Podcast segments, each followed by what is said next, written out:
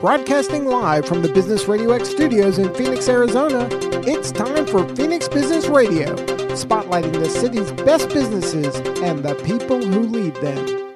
Hello, and welcome to Phoenix Business Radio X. I'm your host, Kendra Maples, and I'd like to welcome you to the AZ TechCast, sponsored by the Arizona Technology Council. Dedicated to covering innovation and technology in Arizona and beyond, AZ TechCast covers the critical issues and economic trends propelling the state's growing tech ecosystem. I'd like to thank our 2021 innovation sponsor, the Arizona Commerce Authority. They are the state's leading economic development organization with streamlined mission to grow and strengthen Arizona's economy. I'd also like to thank our 2021 Tech Advocate sponsor, JDH Insights a leader in coaching and executive development. JDH Insights is committed to helping organizations cultivate and leverage their most important and complex asset, their humans. And with that, I'd like to give a warm welcome to today's featured guests. We have Rich Ryer, Senior Director of Site Reliability and Cloud Engineering at PayPal. We have Doran Miller, Principal at Miller Policy Consulting, and of course, our co host, Steve Zylstra, President and CEO of the Arizona Technology Council. So, today's TechCast, these distinguished experts will discuss the benefits of clean energy, the role of the Arizona Corporation Commission in adopting energy policies, how climate change is affecting us, and what's at stake, and of course, the renewable energy um, and how it can sustain with humankind. So, with all of that being said, we have a lot of ground to cover. So I want to get started to make sure we have time for everybody. So, first off, thank you and welcome, you guys. Yeah, thanks for having us. Excited to be here. Excellent. Um, Rich, we're excited to have you and Steve and Doran here. Let's start real quick with a little bit about you guys before we really jump into the sustainability side of things. Let's hear a little bit about you guys and and your company and kind of how you got to where you are today. Doran, do you want to go first? Sure, happy to. So, um, I uh, have sort of found myself in the renewable energy, energy policy, water, natural resources space. Um, I don't want to say by accident, but it's not where I started my career. I um, did my sort of undergraduate um, studies primarily in policy, politics, um, American government. Spent a couple of years on Capitol Hill doing, you know, policy issues, but not anything natural resource specific. Um, I work for Senator Kyl actually in his DC office. So, you know, people here in Arizona know and love Senator Kyl. And went to law school. Thought I was gonna, you know, go into litigation. I did um, constitutional litigation for a couple of years, and really found that litigation was not for me. And I missed policy. I think um, you know, when you're an attorney and you're in litigation, you spend all day, every day fighting. Um, whereas with policy, you are building things and creating. And I felt that that was a like a more inspiring place for me to be. So when I moved back to Phoenix, I'm born and raised here, Phoenix native. Um, I moved back to Arizona from DC in 2014 and went to work at the Arizona Chamber of Commerce as a policy advisor and spent about three years there as a sort of policy generalist to begin, and then really started focusing more on water, um, energy, natural resource issues, and then went off on my own in 20, gosh, 2017, 2018, maybe, um, and have been really focusing on these natural resource issues specifically. I think Arizona is just a really amazing and unique place to be focusing on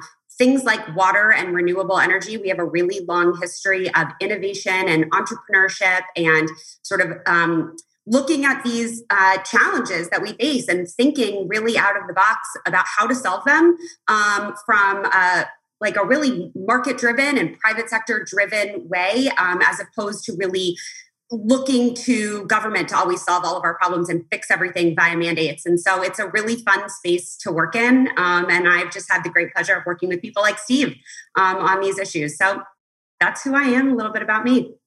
That's fantastic. And I love that you've kind of made this transition a little bit. Like you said, you've kind of found yourself. And I love yeah. that. Rich, how about you? Tell us a little bit about you and kind of how you got to where you are with PayPal. Sure. Thank you. Uh, and, and thank you for having me today. My name is Rich Ryer. Um, I, I, lead our global data center services team. service delivery, design and architecture, operations and compliance, as well as our data center and cloud location strategy. I've been with PayPal now just over five years. I uh, came over uh, right after the split from eBay in 2015. Uh, I, I, previously worked for eBay for almost 10 years prior to that. And, and that's really where uh, I guess I started getting into uh, and, and, developed a passion for uh, offsetting the energy that our data centers consume. There was multiple programs through different construction phases um, that we started to look at how we were using energy. And, and again, as big consumers of energy, I think at the time we were 65% of, of the total energy uh, consumed by eBay uh, across the company. So uh, we had a big job ahead of us to try and, and offset that. I think our initial goals were uh, to look for ways to be carbon neutral, but I definitely wanted to look for a way for us to offset uh, our entire data center footprint with renewable energy, not just carbon neutral. Sustainability and driving efficiency is, has been a passion of mine for years. Um, from the very beginning, uh, throughout the years of construction, I always wanted to ensure we're doing the right things in the right way, not only from a risk and reliability perspective, but also from an efficiency perspective. I've always been competitive, and it was that competitive side of me that wanted to stand out above my peers in the industry by finding ways to push the boundaries of how we operate our data centers. I think back to 2015 when we split companies, as I mentioned, a large portion of the energy supplied to our data centers was from fossil fuels like coal. As massive consumers of energy, I knew early on that we wanted to find a way uh, to not only reduce our carbon footprint, but to embrace the idea of offsetting our, our entire data center demand with, with renewable energy. So, um, just long story short, but uh, worked with utility providers, SRP, uh, as as a partner, uh, as well as uh, Arizona State University to uh, kind of push that envelope and drive them to build out net new renewables. Worked with them in 2017 to bring on a 50 megawatt solar power plant in Red Rock, Arizona, that now uh, offsets about 80% of, of our demand in Arizona. Wow. You know, can I just, I mean, because you said it's conversational and rich, everything you were just talking about really is, I think, a perfect example of what I, the sort of larger point I was getting at about how in Arizona we so often are seeing like innovation and a push toward adoption of new technologies and better, smarter ways of doing things coming from the private sector right? Identifying opportunities uh, to do something new and different and then you know pushing our utilities or pushing for the things that you want to see. And so you know i think that that's just a beautiful example of a way in which that's happening in the renewable energy space. Thank you both for being here. Um, and i've had the pleasure of working with you both uh, over the course of the last uh, six months as well i wanted to just for any of our listeners who doesn't know about the arizona technology council we're a statewide Technology Trade Association. We have almost 800 member companies uh, across the state. Uh, we have offices in both Phoenix and Tucson. And one of the areas that we focus a lot of our attention on is policy, really being the, the voice and the face of the technology industry uh, with the uh, legislature, the governor's office, the congressional delegation, and organizations like the Arizona uh, Corporation Commission. And uh, the Tech Council really started to get involved uh, in a significant way in um, clean energy about four years ago. One of the reasons for that is because there's this growing demand from our member companies uh, for, clean, for clean energy. Many of them have put a stake in the ground that uh, says either their entire operation or like PayPal, in the case PayPal, that their data centers are going to be carbon neutral by some specific date. And that means that Arizona, the state, the utilities need to be prepared to provide that energy from uh, clean sources. As I indicated, I got to work with uh, Doran and, and Rich in the last six months because we did a number of roundtables with industry leaders, such as Rich, to find out what ideas they might have that would help Arizona in its economic recovery from COVID uh, that would focus on clean energy. And Doran was representing uh, the Western Way, which is kind of a conservative organization but focused on practical, pragmatic solutions to climate change, you know, getting us to, to zero carbon. So really excited to have these two on because they've been instrumental in in some of the work we've done. And we'll let Doran tell you about the report um, we put together. Yeah, sure. I'm happy to, Steve. I'm so glad you brought that up. Um, yes, as Steve mentioned, one of my clients is an organization called the Western Way. They're a um, nonprofit 501c3, and we really um, focus on ad- issue advocacy around common sense, market driven solutions to our environmental challenges. And, you know, a huge part of that solution is investment and greater deployment in the clean and renewable energy sectors. Um, and we were thrilled to partner with Arizona Technology Council to convene these um, roundtable stakeholder groups to really um, hear from business and industry and the, the individuals and companies operating in this space and um, driving the r&d in the development of these solutions and implementing them. And we put together a fantastic report that we um, jointly released in december that really outlines categories of opportunity sort of intended as a roadmap for policymakers. If you have policymakers at all levels from the congressional delegation to the governor's office to our state legislature if we want to help um, better incorporate the clean and renewable energy sector into Arizona's you know post-COVID economic recovery and into the future to bring us to a place of overall carbon reduction. What do we do?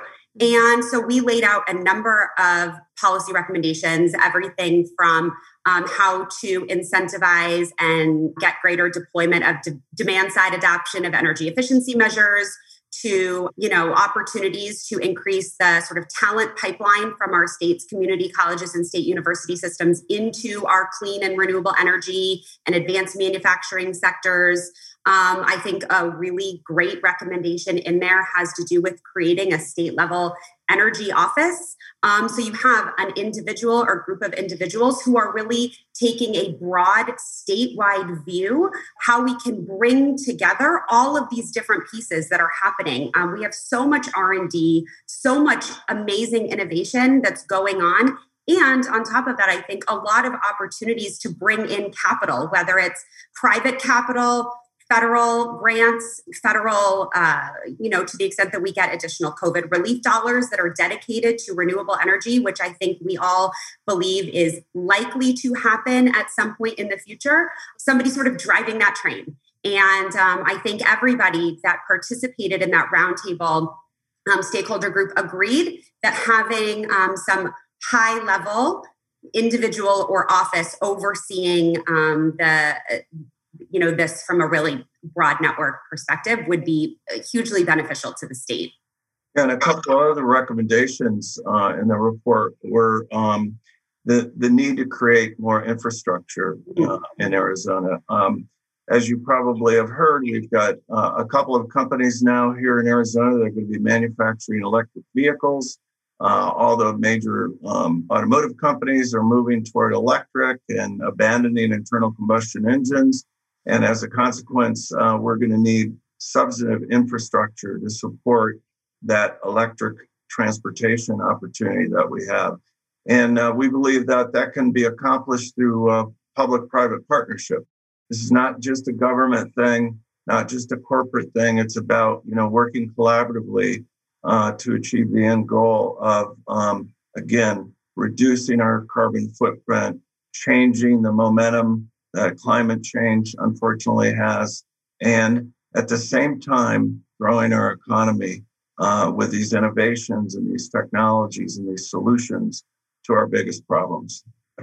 I'm glad you also mentioned hydrogen. I just want to say quickly, um, Steve. I think you just mentioned hydrogen. That was another um, recommendation in our report: is thinking strategically about how to plan for the integration of hydrogen into, you know, a hydrogen economy. And as we think about um, the future of clean and renewable energy technology and overall reducing our emissions and getting to a net zero, a place of net zero emissions, um, you know, we can anticipate that the continued research and deployment of hydrogen is going to be a part of that. And so, you know, rather than waiting, waiting, waiting, waiting until hydrogen is perfect, right? We should be planning now for what we see coming down the pipeline in the future.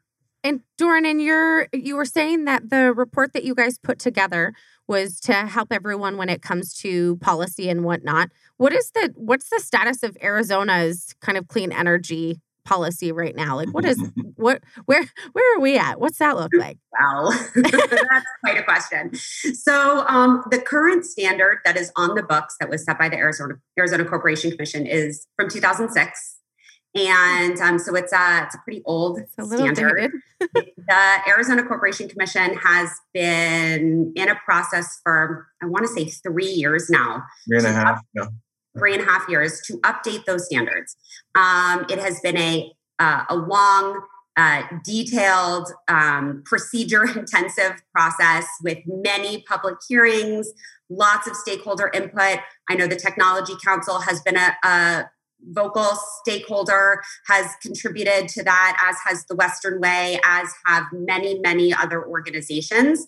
Um, they uh, adopted a plan to go into formal rulemaking at the end of 2020, entering formal rulemaking at the beginning of this year. That is really a you know pro- product of bipartisan stakeholder work um, and is reflective, frankly, of where we already are seeing our utilities and private sector going. So it includes a, um, you know, it's a carbon reduction 100% clean and renewable by 2050 which is a goal that our utilities are already have had already announced that they were voluntarily committing to the plan before the corporation commission also is a um, interestingly it's an emissions based approach mm-hmm. rather than a technology based approach um, that means that it's a you know 100% carbon free by 2050 but it doesn't mandate what technologies you need to get there or what percentage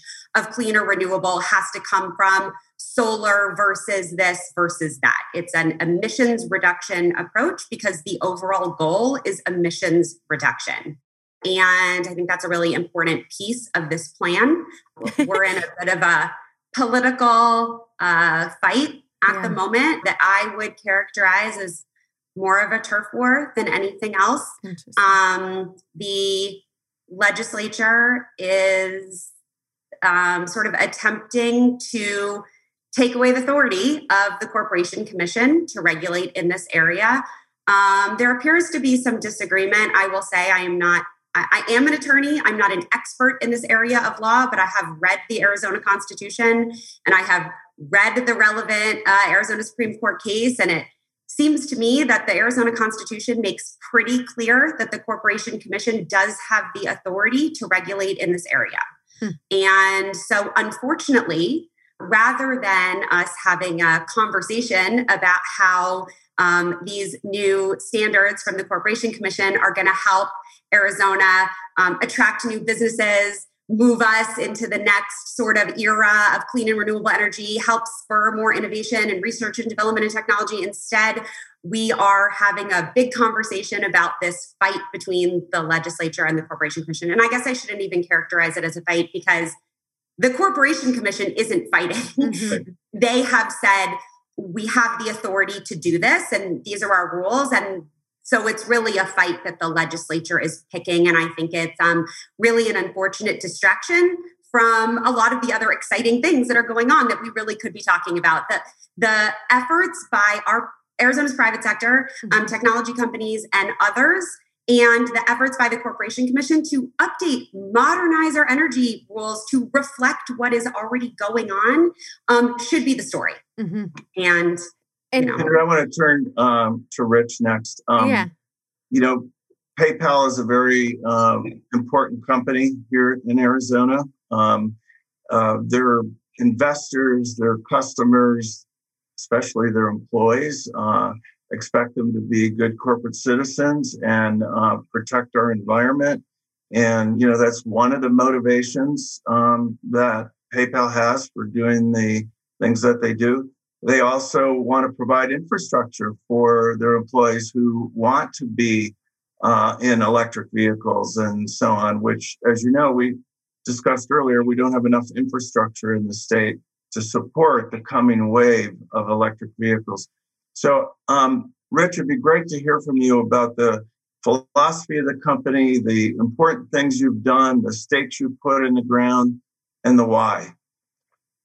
Yeah, thank you, thank you, Stephen. Uh, and I'm glad that you you brought this back up because I was I was thinking about that infrastructure and how we so we can't just tell you know our, our staff that we're making a difference that we care about sustainability environmental uh, goals uh, but not lead by example. And i and i think back to uh, one of the construction pieces on on one of our data centers i, I made the the conscious choice to add uh, charging stations and, and not just uh, um, to show the the staff that hey here's an opportunity for you to help reduce our carbon emissions and, and our uh, greenhouse gas goals, but it, it, was a way for them to also give back. But I, I took it a step further and, and uh, instead of, like most companies, uh, charge their employees to use those charging stations, I made it 100% free. So I really wanted to dig deep and incentivize our staff to, to do the right thing Nice. Um, and, and it went went over really well. PayPal is a company. Uh, you're absolutely right. Global company, uh, more than 23,000 employees, over 300 million customers. I think last uh, uh last count we were uh, north of 12 billion payment transactions per year. Uh, in Arizona alone, we we have about 2,000 employees spread out over about five facilities, two office locations, Chandler, Scottsdale, and three data center locations. Uh, from a sustainability uh, program and our goals, and environmental responsibility is, is critical. It's a critical part of upholding PayPal's values around the world. We're, in, we're advancing our environmental sustainability program by mitigating our greenhouse gas emissions, managing our water consumption and resilience, and enhancing our waste management practices. PayPal has set a science based target to reduce company wide greenhouse gas emissions in line with the Paris Climate Agreement we set a 100% renewable energy goal for our global data center operations. That's global, by the way, uh, by 2023. And I'm, I'm happy to say we're, we're uh, well ahead of, of schedule. We, we will hit 90% of that goal uh, by the end of this year. I'll uh, add uh, climate justice and, and equity. PayPal's mission to democratize, democratize financial services. We believe uh, financial security is essential to helping financially underserved communities adapt to climate change climate change disproportionately, excuse me, impacts poor and financially underserved communities. So it's it's uh, it is our mission. It's in our blood. Uh, it's in our in our uh, very foundation. Richard. And by the way, Kendra, um, for the audience, um, it turns out that data centers we're number two in the nation uh, for data centers. Only Virginia has more. But data centers store all of our information, right? This uh, video call that we have right now will be stored in the cloud, which is in a data center somewhere. Uh, data centers are so uh, prolific that um, they are the number one consumer of power uh, in Arizona, um, more so than manufacturing. Manufacturing is number two. So that's one of the reasons it's so critical that these uh, leading edge technology companies have this philosophy to move toward a sustainable future because those data centers could have a very deleterious impact on our on our environment mm-hmm. should these companies not be doing the right thing as rich said. Absolutely. We just had a, another data center on um, one of the shows the other day. So it's one of those things we're trying to get you guys and get you into the community so people understand the things that you're doing too to to be green and, and more sustainable Rich, I want to go back to what you were saying about the charging stations that you've put these charging stations in. How do you see as far as the use of them? And the reason why I'm asking this question is because I want to know what are some of the barriers that we see, especially here locally in Arizona, when it comes to people adapting electric vehicles more frequently?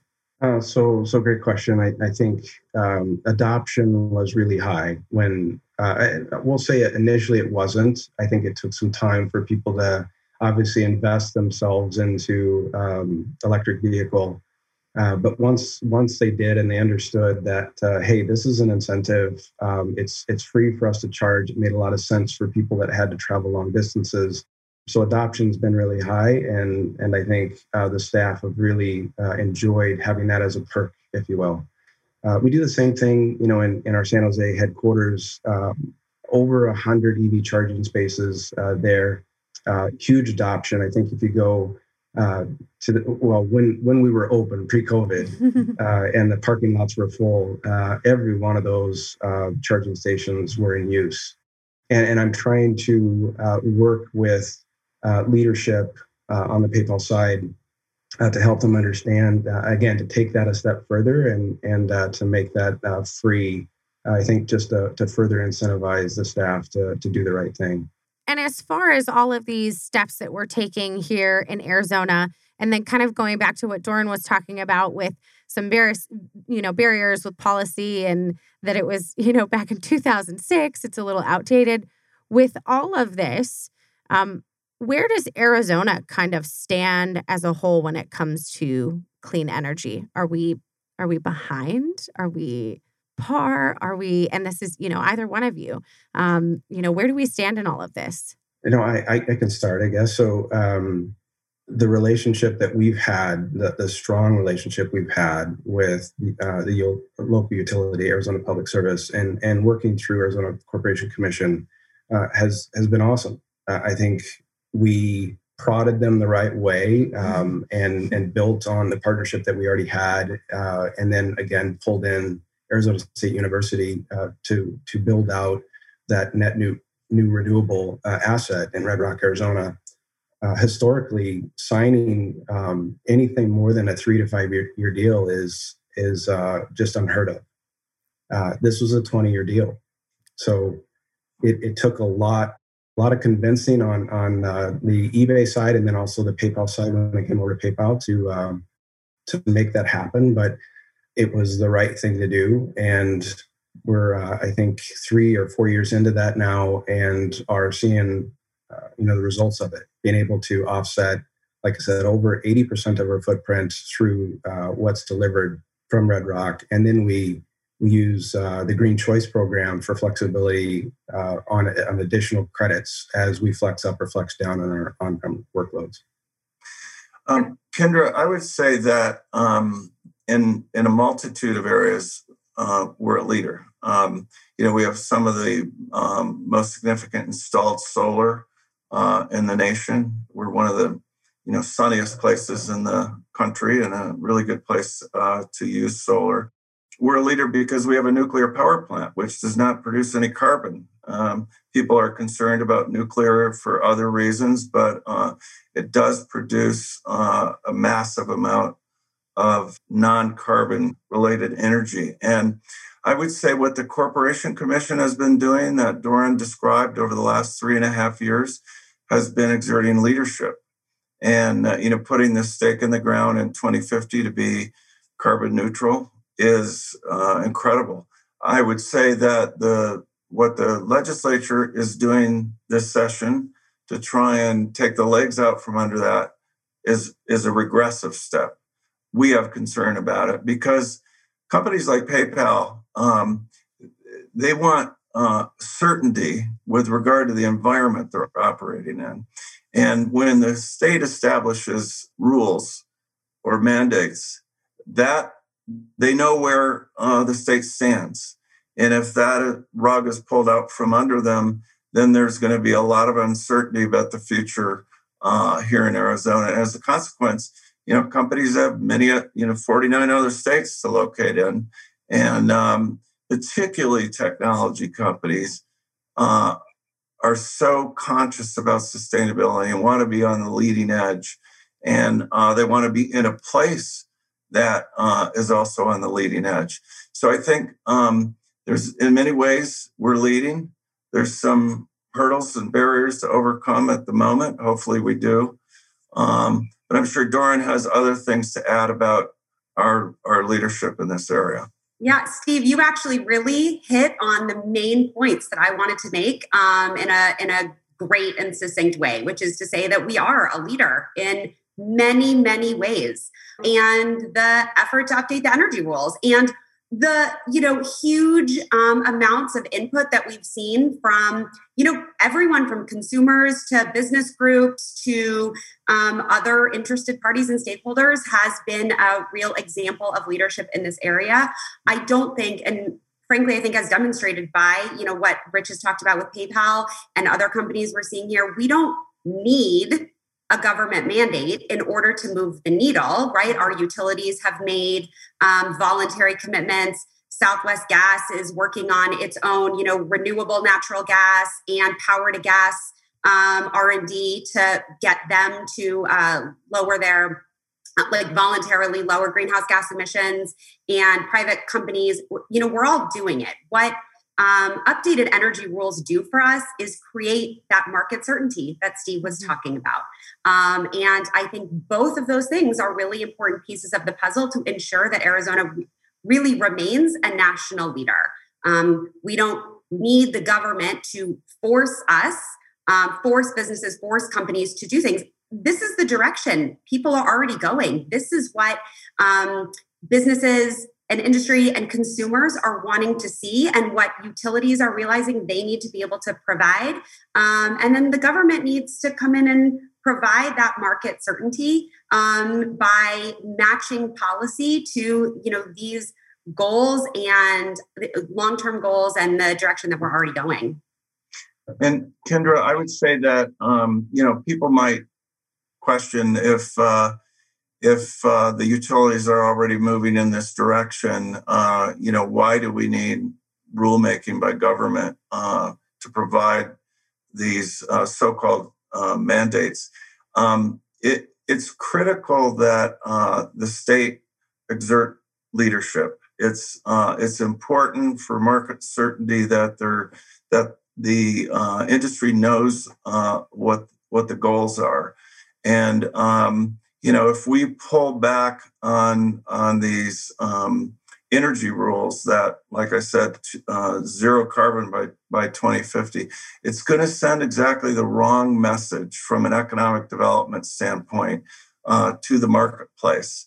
And again, as I said before, people have options, and um, they want to be in a place that's exerting that kind of leadership, particularly um, progressive thinking um, organizations, right? And and as I said earlier, many of these companies are now being driven by what their employees want, right? Employees have a, a, a big stake, and uh, and they're uh, expressing themselves within the corporate culture, and it shapes the corporate culture as uh, as Rich uh, inferred earlier in his discussion. So, you know, I I think there are people in the in the legislature that uh, understand this, believe this, but as Doran said earlier, this turns out to be sort of a turf war, mm-hmm. and uh, the energy rules are caught in the middle of this turf war. I actually just, Steve, you said something that made me want to make one additional point that I think is important because I've heard it come up a little bit in this um, debate over whether or not the Corporation Commission should even be doing updated energy rules, which I've heard a lot of comparisons to Proposition 127. And, you know, for anyone that might not remember, that was the Steyer initiative from a couple of years ago that was going to um, mandate certain energy benchmarks. And um, one of the important, I think, really critically important things to remember about what's going on at the Corporation Commission right now with energy rules is it's part of a rulemaking, which means it's flexible, it can change. Um, the Corporation Commission can pass rules that set 100% carbon free by 2050, and then maybe 2035 rolls around, and you know things have gone in a different direction. Maybe we can meet it sooner. Maybe we need extra years. Those rules can be changed. Um, whereas something passed by a citizen initiative because of you know the Voter Protection Act that we have here and our citizen initiative rules, it's set in stone and it can't be changed. And so um, you know, while some have described this energy rules package before the Corporation Commission as, you know, just a Prop 127 redux that voters rejected, the rules package under consideration right now is it's not comparable in in really any way. and I guess I should also say the Western Way and other groups have done a lot of polling of Arizona voters what they want to see from their from Arizona's energy portfolio, what they want to see the government doing on energy and I would say across party lines, across demographic lines, across um, urban versus rural. People in general want to see more um, investment in clean and renewable energy technology. They want to see it. They're largely overwhelmingly supportive mm-hmm. of more clean and renewable energy um, options. Yeah. Another point around Kendra around um, this leadership issue is that um, currently, for instance, at APS, uh, there's some great leadership, and and that leadership is moving the, and it's relatively new, and moving the organization in the direction that we're we're talking about. And I would say that about the other utilities as well. But leadership in corporations can change. And uh, when it changes, so can the road, the roadmap, the path they're taking. And that's why um, some don't feel you can rely on, on the utilities to do the right thing uh, because it depends.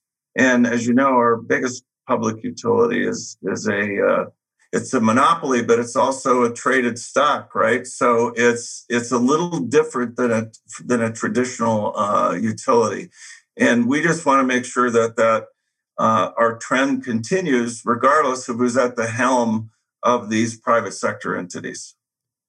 Mm-hmm. And one of the things that both of you mentioned was, you know, the voters, the consumers, the people. So, yes, we have these big corporations that are obviously moving all of this forward, but we've got the little people, right? And and Rich, you said that there was excitement and interest from your staff when they saw those charging stations.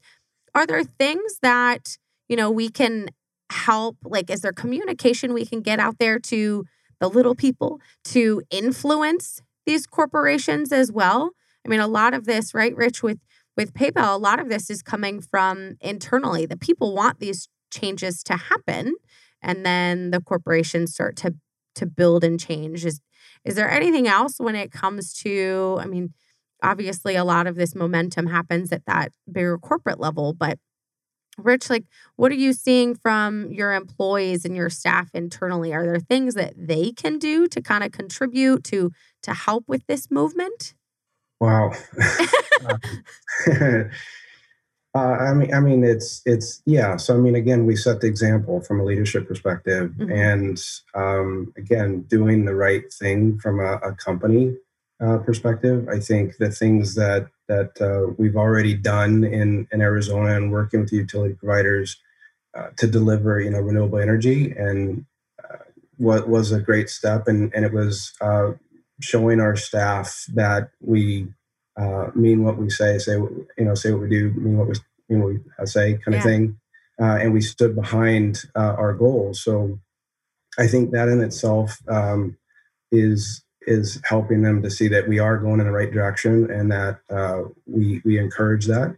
Um, I, I, I don't know specifically what I would uh, say they can do uh, individually, other than adoption of like EV electric vehicles and encouraging you know other other businesses um, to incentivize their employees similar to what we did and take a stance on that uh, in line obviously with their uh, global impact uh, goals mm-hmm. I, I agree with Stephen that uh, infrastructure is lacking in Arizona. I think uh, Arizona, as part of our uh, location strategy as a company, uh, to continue um, bringing uh, additional staff here, uh, knowing the um, the issues we have right now with our freeways and not having the renewable um, or EV type infrastructure in place uh, again as an incentive to when when they're demanding things like that they want to see that wherever they're going. Uh, obviously tied to um, being more efficient and, and, reduction in cost of living and, and those kinds of things but um, we still have a ways to go. I think what, go ahead Dawn. Oh, i was just going to say from a you know sort of a what can we individual little people do to move the needle? You know i think one of the things that we often forget about is just sort of that basic grassroots you know mm-hmm. call your call your representative you know if this is an issue that you care about um, and we all should because it's um, it's not just the big picture right? It's also air quality you know things that we all deal with every day. Um, you know you call call your state representatives your state senators um, governor's office write letters and at the end of the day the folks in the state legislature they want to do what they believe is responsive to their constituencies. And so if they're not hearing from a ton of their constituents that this is an issue that people care about, they don't know that it's an issue people care about. So, you know, that's just sort of my little plug for grassroots advocacy. Yeah. Call your elected official. It's it's absolutely true. If if they're not hearing from anybody, then how are they supposed to know? absolutely. So one of the other things uh, that is an opportunity here for Arizona is uh, to become a leader in the electric vehicle industry. So another thing that the uh, Arizona Corporation Commission has done over the last few years is developed a electric vehicle implementation plan, which begins to address some of the infrastructure needs and so on that we're talking about. You know, in order to get where we want to go, you need a plan, and and it's ACC has been been working on that. And um, you know, again, if these uh, legislative efforts are successful, all that's going to be for naught uh, as well. And we have two major companies now in Arizona that um, have built or are building factories to produce electric vehicles. One is in Casa Grande. Uh, it's called Lucid Motors. And uh, before this year is out, they'll be uh, uh producing uh, electric vehicles that will compete with the likes of uh, Tesla. and then over in Coolidge, actually, corporate headquarters and R&D operations in Phoenix, but their manufacturing plant that's being built as we speak is in Coolidge is uh, Nikola. And Nikola is going to build um, class eight over the road, you know, 18 wheel electric vehicles that are hydrogen powered. So the point that Doran was um, making earlier, um, you know, hydrogen is a uh, has no carbon in it, and uh, you know the uh, the output of using hydrogen is water, which is a good thing.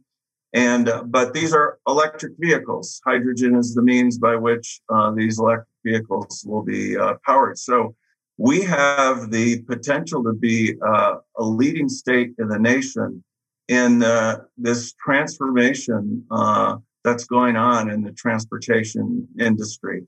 And um, but if at the same time we don't build the infrastructure that's necessary to utilize electric vehicles, uh, you know, we're not going to be showing the kind of leadership that's necessary uh, for us to take off.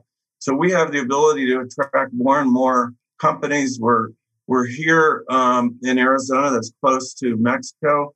As you know, Mexico has a huge automotive industry, and uh, so the supply chains necessary to build these vehicles are just across the border. So uh, that's an opportunity uh, that's going to be critical to our future.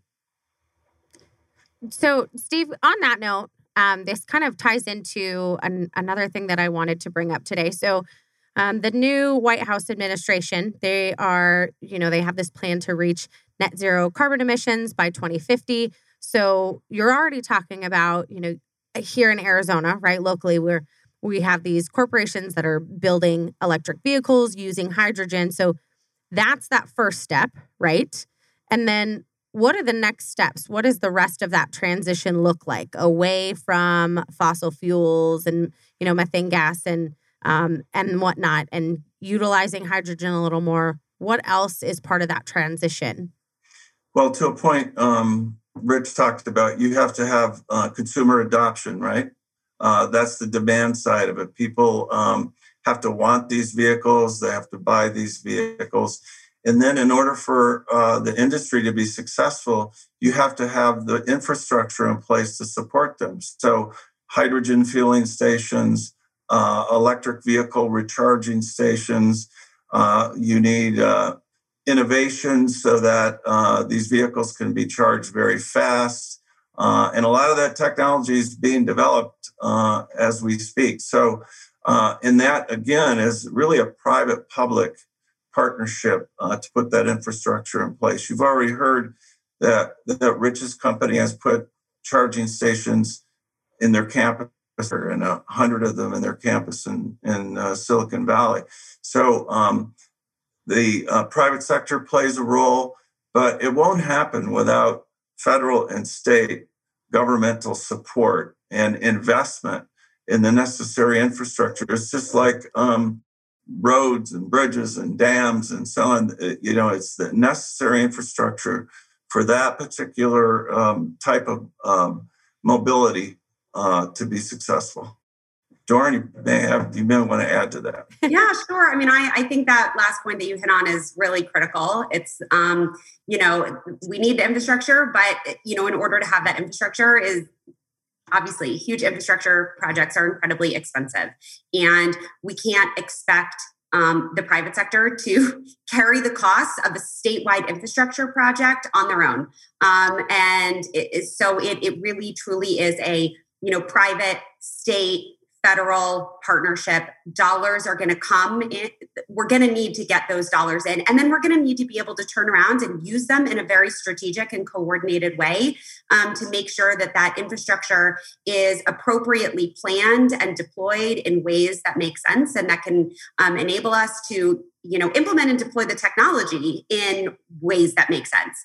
Um, you know i think we already have uh, a great example in Arizona, actually, of a huge scale infrastructure project that um, relied very heavily on federal dollars, which is the Central Arizona Project. Right. Look at look at the Central Arizona Project. If uh, the private sector in Phoenix and Tucson had had to get together and build a canal to get water from the Colorado River to our urban population centers. It would not have happened um, without uh, really having the, the federal government and federal investment as part of that. So, um, you know, I'm not saying that necessarily our statewide EV infrastructure otherwise is going to exactly mimic that, but I think that that is a, a good example of, of something that we have already done here in this state and why investment from the federal government into that that kind of infrastructure project is so critical.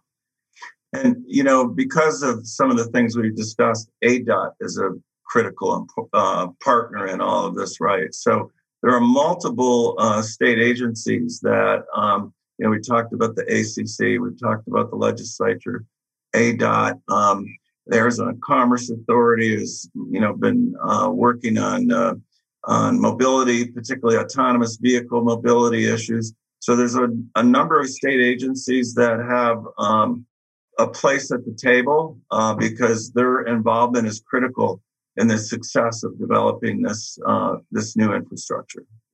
And it's frankly, it's another reason uh, that speaks to the importance of having an energy office, right? Because then you have a person that is coordinating all of these efforts at the different agencies that is aware of where the sources of federal investment might come from that is also integrating and communication communicating with the private sector efforts. And so you have somebody that is thinking strategically and bringing all of these pieces together connecting all of these dots to enable us to really you know be effective and successful as we do this. We need a project manager. Hey we have them on this show too on this station Rich, is there anything else that you wanted to add to kind of this? We're kind of getting to the wrap up of the show. We're almost to that time. It's amazing how fast this goes. Um, but did you have anything else to add to kind of this conversation about transition? Well, it's, uh, thank you. I, I, I, keep going back to uh, Stephen's comments on, on infrastructure. Uh, I, have, I have firsthand experience with lack of infrastructure. I, I've walked the walk, talked the talk, so I, I um, have an EV uh, drive an EV have been for the last three, four years. I remember back to a situation I was, um, I, I, had so much charge left on my vehicle, and I went to the southern part of the valley for an appointment. And when I got back in the car and I was headed back home, it said, You don't have enough power to get you back home. So I was looking then, scrambling to try to find the nearest uh, charging station and I knew that there was one uh, right off the 10 and Ray Road. So I, I went uh, to that and had enough power to get there. Time I got there, uh, both the charging stations had had uh, vehicles already connected to them, and that's kind of a shopping center. So people are just out and about. You don't know when they're going to come back. And I'm down to like two percent. And I get on and I'm, I'm looking for the next charging station. And I went through this like several charging stations. They weren't there uh, and I and I finally had to pull over, and I end up getting towed to the dealership because I ran out of power. So it is absolutely a, a problem. Um, I think for for clear uh, adoption, strong adoption of EV, the infrastructure absolutely needs to be there. We need to continue to invest there. Uh, I would also add that, for, at least from a, a company perspective and, and a data center ownership perspective, it's not just how do we offset uh, the energy that we use, but it's how do we use the energy more efficiently? How do we innovate internally and look for ways to reduce our consumption of, of that same energy? And we've adopted some of those things uh, in, in Arizona, deploying modular data centers, uh, use evaporative uh, cooling technology mm-hmm. uh, super efficient. Uh, so it, it, reduces, again, our demand on the system. By the way, um, one of the um, barriers to uh, public acceptance of EVs is charging anxiety, believe it or not, because people, you know, it's like, you know how you feel, think you're going to run out of gas you know, imagine having to feel that way all the time because you have to find the next charging station. That's the real barrier. So getting that infrastructure in place is going to be necessary to get you know more adoption uh, from the public. Yeah, and then Rich, when you were telling that story, I'm thinking in my head, it's not like you can, and maybe you can tell me the answer to this, but can you pull it up on your phone where charging stations are? It's not necessarily the same as like Steve, what you're saying, there's gas stations all over the place. So it's not as much of that anxiety feeling. But Rich, you said you were looking for locations. Yeah, and you can do that uh, definitely on your phone. Um, That's. You know, Tesla has the app that will pull up, and, and you can uh, look for non-Tesla stations. Uh, but again, the uh, when you get there, there's mm-hmm. there's uh, low confidence that they'll actually be up and running and allow you to charge yeah. uh, which which I ran into. But even uh, getting online with Tesla and them directing me to one of their uh, premier uh, charging stations, it was a house. It was this large house that was fenced, and like, there's no charging station here. so a little frustrating, um, but but definitely we need. Uh, it just shows that we need to invest more in that infrastructure. I think yeah. also from a hydrogen perspective, I would love to see more hydrogen adoption. Uh, I think back to um, some of the um, European car manufacturers uh, years ago uh, had put out like 100 vehicles, uh, hydrogen vehicles, but the infrastructure, and, and, you know, we have people that love that uh, technology, and I think it's super cool. Um, but if you don't have the infrastructure, people are not going to adopt it. Absolutely. It's got to be, a, you know, a, a group, a country. It's got to be everybody, you know, working together. Think about when the first first fax machine was made, right? Who did he fax to? So mm-hmm. you got to all work together. So I absolutely enjoyed the conversation today. We are almost at that top point. I want to give Steve the chance to give any last words, and then I'm going to let each of you give your last wrap up as well. Well, I just want to express my appreciation to Doran and Rich for being here today. Uh, they are two uh, experts in the field. There's no doubt about it this uh, whole issue of uh, clean energy and electric vehicles is uh, critical policy work for the Arizona Technology Council. We're representing our members. Uh, they are demanding uh, more clean energy. Um, both the private sector and the government, state and federal, have to step up and uh, make this happen. We have an opportunity to be a leader here in Arizona. If we if we don't step out, someone else will, and uh, I want us to be the leader.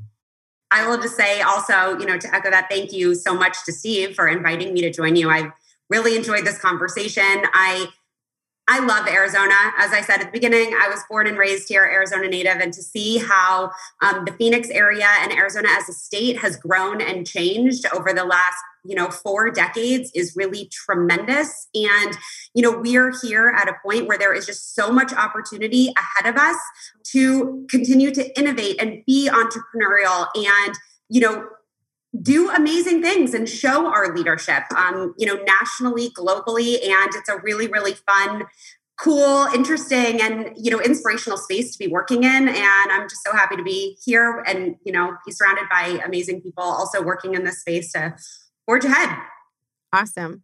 And rich any last thoughts from you uh, you know, I just would echo what Stephen and, and Doran said. Thank you, Stephen, uh, for, for getting me involved uh, in this and, and allowing me to be a part. I'll just say that you know PayPal's mission and values are connected to this work. We can uh, see those communities that we're trying to serve and promote financial wellness uh, are the same individuals that are most impacted by the effect of climate change. We have a long-term opportunity to drive progress, not only for our direct company, but also for the millions that could benefit from a strong, clean energy economy. Mm-hmm. And as we wrap up today, Rich, if anybody is interested in reaching out to you and, and PayPal, what's the best way that they can connect with you? I'm on LinkedIn, so uh, happy to field anything, any questions that, that we may have missed.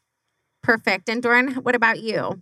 Yeah, likewise, I'm on LinkedIn. Um, I'm on Twitter. My direct message feature on Twitter is open, so you can get me that way. Um, and I think my email is also out there, and I think maybe was part of um, the stuff for this. I won't spell it out because it's long, but I'm easy to find.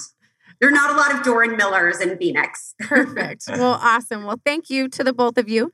You've been listening to AZ TechCast, brought to you by Phoenix Business Radio X. Today's AZ TechCast was brought to you by the Arizona Commerce Authority, the state's leading economic development organization, with a streamlined mission to grow and strengthen Arizona's economy. And many thanks to JDH Insights, the 2021 Tech Advocate sponsor. Visit jdhinsights.com to enhance leadership and improve team dynamics to take your business to the next level. If you're interested in being on the podcast as a participant or sponsor for the Council's AZ TechCast, contact marketing at aztechcouncil.org to lock in your opportunity to have a further conversation and position you and position you as an expert, influencer, and innovator in this tech community. Until next time, I'm Kendra Maples for Business Radio X, and we had our co-host today, Steve Zylstra. Thank you for listening and joining us today.